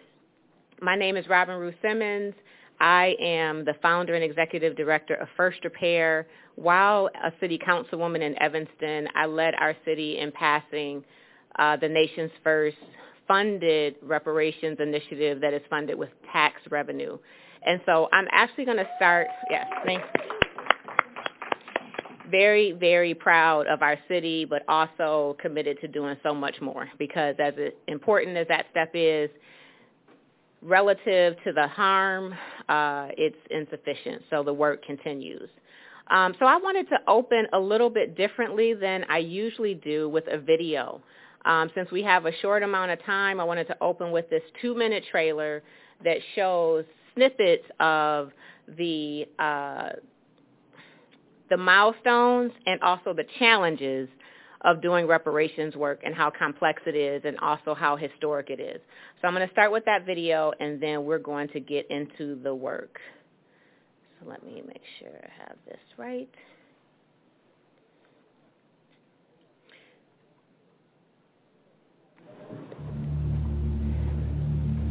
It should be cash payment. I think what they're offering us is an insult. How do you determine who's supposed to get it? Yeah, I, I don't think reparations for something that happened 150 years ago is a good idea. HR 40 is uh, we're pushing very hard. There's been a lot of debate and discussion about the bill. This is a proposal for reparations for the institution of slavery. Yes. The institution of slavery has never gone away. Convict leasing. The oppression of voting. Poll taxes and racist GI bills. HR 40 is in fact the response of the United States of America long overdue.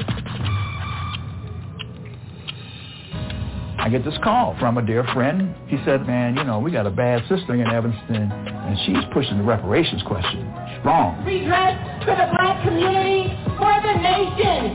And so it was Alderman Simmons. You have become the visible face and the driving force of the Evanston Reparation Initiative. Some mornings I wake up and I feel like, wow, I'm a part of history. This is special. And then it's intimidating at the same time because what if you don't get it right? the greatest hurdle is the political will to make it happen. And Alderman Simmons made it happen, gathering a lot of evidence, specifically implicating actions of the city. This program, as it is, is incomplete. I, I don't know why they would be given more status than any other group of people. People have been extremely nasty to me. You don't give them money and then tell them what they can do with it. You cannot pay my grandfather back. He's dead. Give us what we're due. I don't think it's going to go too far. But anyway. I'm still not prepared to join an insurrection. I just want you to understand who we are. We in Evanston are leading the way to heal a nation. We don't want a piece of freedom. We want the whole package, and that's reparations.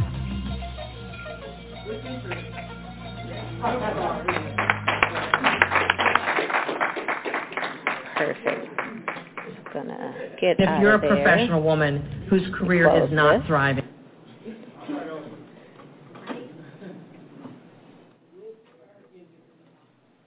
Is it up? Perfect.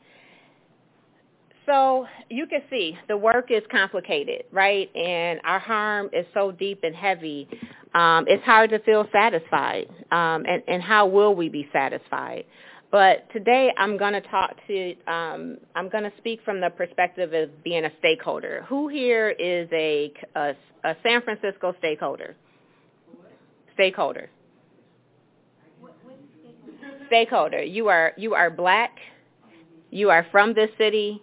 You want reparations. You want repair. You want empowerment. You want liberation. You are standing on that. So doesn't mean you have any particular title anywhere or any institution. Now, some of you may also have a title. Are there institutional leaders here as well?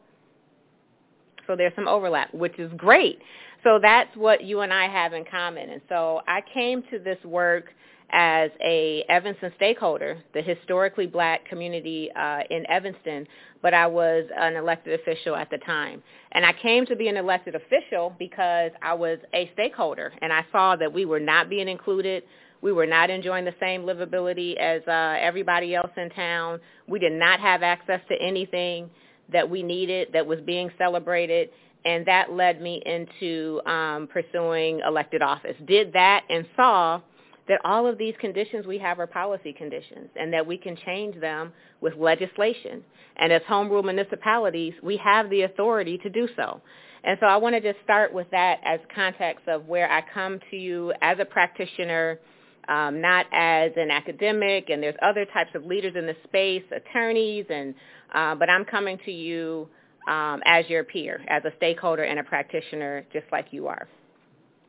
Additionally, um, my work is now informed by um, many touches with foundations, organizations, now dozens of them that I've been able to talk to on their history of harm and also their goals for repair.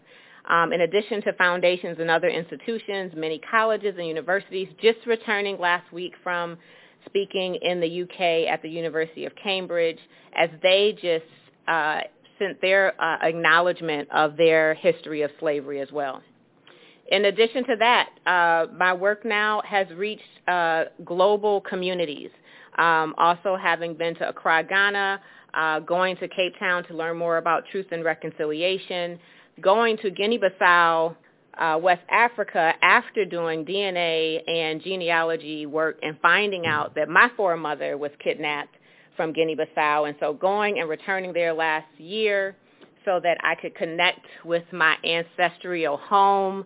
And then also recently going to Vatican City, Rome, where we have been able to bring a case, a presentment for reparations um, to the Vatican for their atrocities against black people and really initiating in some way the transatlantic slave trade. And so what I've learned in this experience is how connected all of it is, but how important the hyper-local work that we're doing is impacting global repair. And so although we are concerned about our neighborhoods, in my case, I was concerned about a, a, like a four-block radius where all black folks were forced to live at one point in time. And now the work is not only impacting other cities to be inspired, but it's now impacting other nations to be inspired, having met uh, city council leaders in the UK last week that are replicating the things that we're doing here in the United States. And then this is just a map that shows some of the cities in which I've been able to serve at First Repair. So quickly, there are so many ways that we think about reparations, and usually we hear people discuss a check or some sort of form of um, compensation. But we look at a very comprehensive approach to reparations, the process of repairing, healing, and restoring a people who were injured due to their group identity in violation of their fundamental human rights by a government, corporation, institution, or individual. And that definition is in COBRA's def- definition, which is the um, oldest 35-year-old organization that has been fighting for reparations. We're also looking at all forms of reparations. And so although there is a very active uh, group for cash payments, when we go into every city, and when I say we, I'm speaking about my colleagues at Redress Network, every city we go in, the prescription for reparations from black community is broad. Black folks want full repair. Black folks want a remedy, a portfolio of remedies that include cash but also include access to education and health and housing and business and wellness and so on. And so we embrace uh, the forms of reparations that are in this slide, and I would be happy to share this slide with anyone that's interested. And then additionally, we're looking at all institutions. So although the city of San Francisco is responsible to repair its harms in the black community, so are the universities in town, the healthcare systems, the public school systems, foundations, businesses, possibly some independent families in town have harmed black community here in San Francisco. I don't know the full history, but I'm telling you the story is the same in every city that we have been in. And so we are holding institutions accountable in the space that we're in. And so in my case, I was an elected official.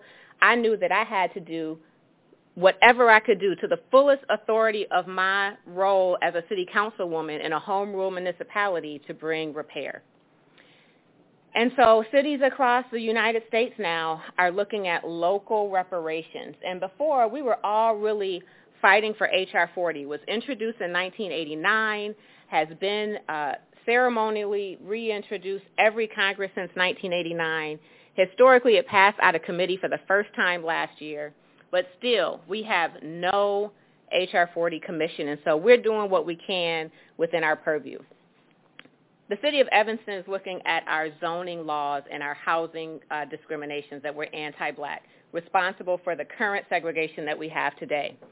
Other cities like Amherst, Massachusetts, is looking at their racial covenants, Tulsa, Oklahoma, of course, and very appropriately, are looking to repair the um,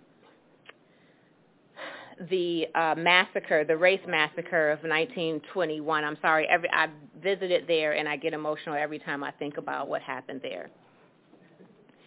So in Evanston, this is a city map of our historically redlined community. Sure, it's the same here. Although this has been outlawed with fair housing when that was passed in 1968, today this red map, I live in the center of it, is where black community still lives. It's also where black community uh, does not have a neighborhood school. The only city, the only neighborhood in all of Evanston that doesn't have a neighborhood school. The only neighborhood that doesn't have access to healthy food, a food desert. Uh, the only neighborhood with air quality issues because of busing, because we don't have a school. We have uh, less community amenities, less um, environmental assets, deteriorating built environment, and so on and so on um, in Evanston. And so these are some of the things that brought me to uh, call the question of reparations in our city. In Evanston, we have an income gap of $50,000 between black and white Evanston. Here is a list of recommendations that were given from black Evanstonians in our work in 2019 when we began our community work to hear from the community on what forms of reparations do we want to see. And you could see that it's a long list. This is a very limited list, but I want to say that it's been the same in every city. And so I won't go through this whole timeline because this is really a two-hour presentation and I have 10 minutes. But um, our process for reparations, although the introduction was made in 2019, I really look at 2002 as when we began our commitment to reparations. Judge Lionel Jean Baptiste, he was then an alderman in Evanston or councilman in Evanston. He returned, like many others, from the World Conference Against Racism in Durban, and many local leaders began introducing resolutions for reparations. Now, at this point, it was just to support H.R. 40. It didn't have accountability to the city. It didn't have a budget, but it was a commitment to repair. Um, in addition, there were slavery disclosure laws that were passed um, as well. But through a couple years of work, community process, town hall meetings, stakeholder meetings, uh, committee meetings, city council meetings, we passed Resolution 126R19. That established our reparations committee. It committed our first $10 million of cannabis sales tax to reparations, and then it prioritized our goals for reparations based on the feedback we had from the community, which was housing, economic development, and educational initiatives. So more about process, and I'll say that at this point we're dispersing reparations. So we've went through a community process, identify eligibility, identify um, our first recipients, and have begun dispersing reparations. Now this is the part that's really, really important. Stakeholders, legal professionals, government, uh, historians, financial institutions, allies, funding sources, resource, researchers, philanthropists, um, everyone in community is responsible to the reparations process.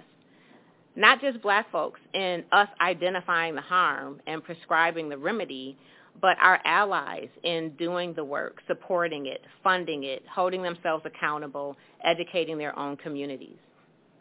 And so this map, you probably saw it yesterday uh, when the Redress Network presented.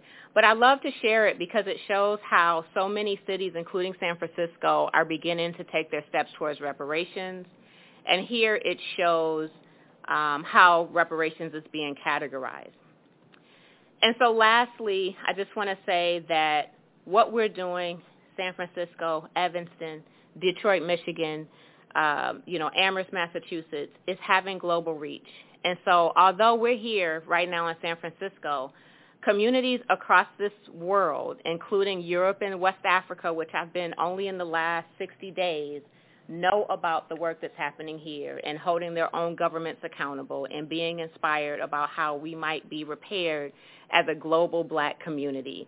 And so my message really is that uh, if we synchronize our local efforts if we support one another, if we add on to um, best practices from city to city, um, we will get to global repair for black folks. And so um, with that, I just want to introduce my colleagues. I don't know, raise your hand, which is coming first, and I'll introduce you. Actually, you want to open up questions for you first? Oh, okay. Everybody saw us yesterday. Oh. but I think maybe, yeah. Okay. A lot of questions about Okay. So I just kind of breezed through that to make sure we had space for everyone, and I would be happy to answer any questions. Yes. I just had a question about the term stakeholder, and mm-hmm. is that a fixed definition or is it in any way subjective? I consider it fixed and you know my colleagues will respond to it, but it is one that is, has been without debate in the movement for reparations. Um, stakeholders being those that are directly harmed or harmed through lineage. Um, so although I wasn't in Evanston during our period of harm, which is 1919 to 1969, is when we had anti-black laws, I'm a stakeholder because I'm a direct descendant of six generations of my family that lived in Evanston. And so it's not a term that there's a lot of things we debate in the movement. That's not been one of them. I, I, I want to be clear about why I'm asking in this moment. Because I'm a homeowner in Oakland, uh-huh. but I feel like I'm a stakeholder in San Francisco's movement because everything they do to San Francisco, they then do it to Oakland. Mm-hmm. So I'm like, it's just rolling right down the hill. Mm-hmm. And you just get over here first to support what's happening over here. Yeah. But so that, that was more of like, yeah, just like an internal question. Yeah. Not about how you define it for the whole movement. Just in the room when you said, raise the hand if you're a stakeholder, I wanted to raise something about it. everybody black is a stakeholder. Yeah. So, I mean, you may not share a zip code as, you know, my brother here, but you're fighting for the same cause and you've had the same harm. So you may not you may not be eligible for reparations here in San Francisco, but you are eligible for reparations. So. Yes, you should. Yes, you should. Yes.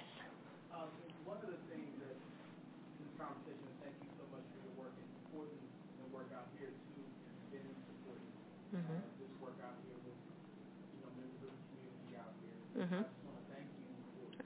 course. Mm-hmm. all over together in this space mm-hmm. and the work that you're doing nationally. My question uh, to you is, how do we develop a framework for institutions that may want to take an internal look on how they can identify harm and identify reparations for harm they've done? What if there's a, business or a corporation who says, you know what, you know, we know this is more focused on institutions of government, but what models can we use to identify the harm that we've done and offer uh, a, a, series of reparations to our communities? Because a lot of these corporations, they'll move into these cities, mm-hmm. and the institutions who we're asking for reparations from will give them the tax breaks and the tax cuts. That's right. Thus, they become part of that harm too. mm-hmm. take it from our community and then want to just send some volunteers to go kick some dirt. Mm-hmm. Where, you know, put, oh, yeah, we Black Lives Matter, see? You know, mm-hmm. so Black Lives Matter, but all right, what's your reparation? Mm-hmm. That's right.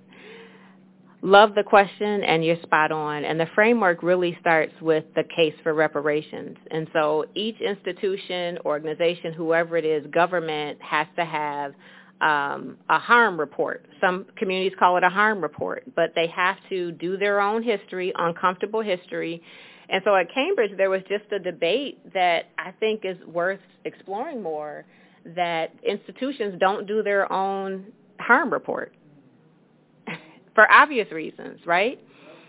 Um, but what's been happening now is you have to start with a case specific to that institution. So you can't uh, satisfy the goals of HR 40, which are slavery reparations and the transatlantic slave trade, but you can do what's happened in San Francisco. And so once you establish that, whether the institution does it or someone else, in our case, we had a local historian, Dino Robinson, who's been archiving black history for about 25 years. And so that accelerated our process in getting our report. From the report, we uncovered that there were zoning and housing laws that were anti-black and some cases were so extreme that black family homes were physically picked up and moved to a um, less valuable part of town because they didn't want us to have access to our lakefront um, and the value of that. And so once we had that, we were able to identify a harm and then narrowly tailor remedies in direct correlation to that harm. And so that's how we came up with housing as a first priority but we're still working to uncover more. And unfortunately, we know there's not going to be any shortage of harms. A community historian. Yeah. So my first request went to our clerk's office, and I got a very surface kind of general no specificity that allowed me to take it to a redress network and do something. But the historian gave us the real. Yes. Can I piggyback on this mm-hmm. briefly? Because this is a really important question and mm-hmm. something that we observed. So we, we piloted a coalition in Virginia. Mm-hmm. And basically the coalition is, uh, okay. Can you hear me? Okay. Basically the coalition is a, a coalition of uh, black-led individuals and or organizations that are working on reparations or redress at the local level. And then alliances who came in, or, and um, and so maybe those are institutions or organizations, and then allies, so non-black POC or white institutions. And one of the most interesting things that came out of that was actually the Virginia Women League, uh, Virginia League of Women Voters. And so I'm going to just raise this case up because I think it's really interesting. So the first thing they did is they examined their own history of discrimination and harm. And they wrote a really comprehensive report on the role that the Virginia League of Women Voters played in continuing oppression, plunder, economic genocide, right? And they developed this report and then they educated themselves on reparations. So they would come to the coalition meetings and they would hear about the efforts that were happening around the, the Commonwealth of Virginia and talk to communities that were leading redress at the local level. And now they're in the process of developing reparations, right? So they took a really hard look at themselves. It was like, we have done a lot of harm. And not only have we acknowledged that, but we've now put it into publication that we are responsible and we have accountability and then educate themselves on reparations and specifically are responding to the black-led efforts so that the reparations are being led by the black-led organizations in the ways in which they'll input either money or resources or whatever they have. So I think that for an institution is is similar to what's happened at the city, but also a way that institutions can take a real role in this space. I want to add something to that is what's important. You could probably keep that because um, is that I'm glad Linda got to the point where she said they were listening to the black community as they were prescribing remedy because had they decided on their harm and prescribed their remedy and what that would have been a problem, right? So you want to make sure that the community is engaged at the point of um, really I think at the point of uncovering the harm, but definitely at the point of prescribing remedy. In the orange shirt, yes. Oscar James. Mm-hmm. I have two things I want to say. One, New York, New York and San Francisco Stock Exchange is a, a problem that has stopped black folks from benefiting economically. But in San Francisco, for an example, a lot of San Francisco was redlined. Mm-hmm. And the only two places that we could live is Bayview Hunters Point and also the Western Addition. Western Addition uh, and the Barbary Coast mm-hmm. were the two basic places that black folks lived uh, mm-hmm. back in the back in the 1800s and what have you. A lot of people think we came here in the 40s and what have you. We've been, we've been here since the Spanish American with Alexander Leidesdorff, who was black in, in this city. Mm-hmm. But my whole thing is this.